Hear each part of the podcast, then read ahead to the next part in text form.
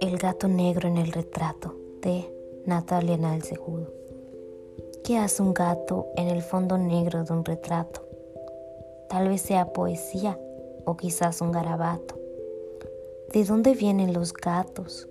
¿Acaso de la noche oscura o al despertar la hermosa luna? En el silencio de la noche y en el silbido del viento, ahí se encuentra un hermoso gato, afelpado y timorato. Qué curioso es ver un gato, un gato negro en el retrato, mostrando valentía y mandato, a la vista de todos en lo alto. Oh, qué torpeza la mía, no darme cuenta de aquel retrato que todas las noches se ilustra en mi cuarto, todas las noches, a través de mi marco.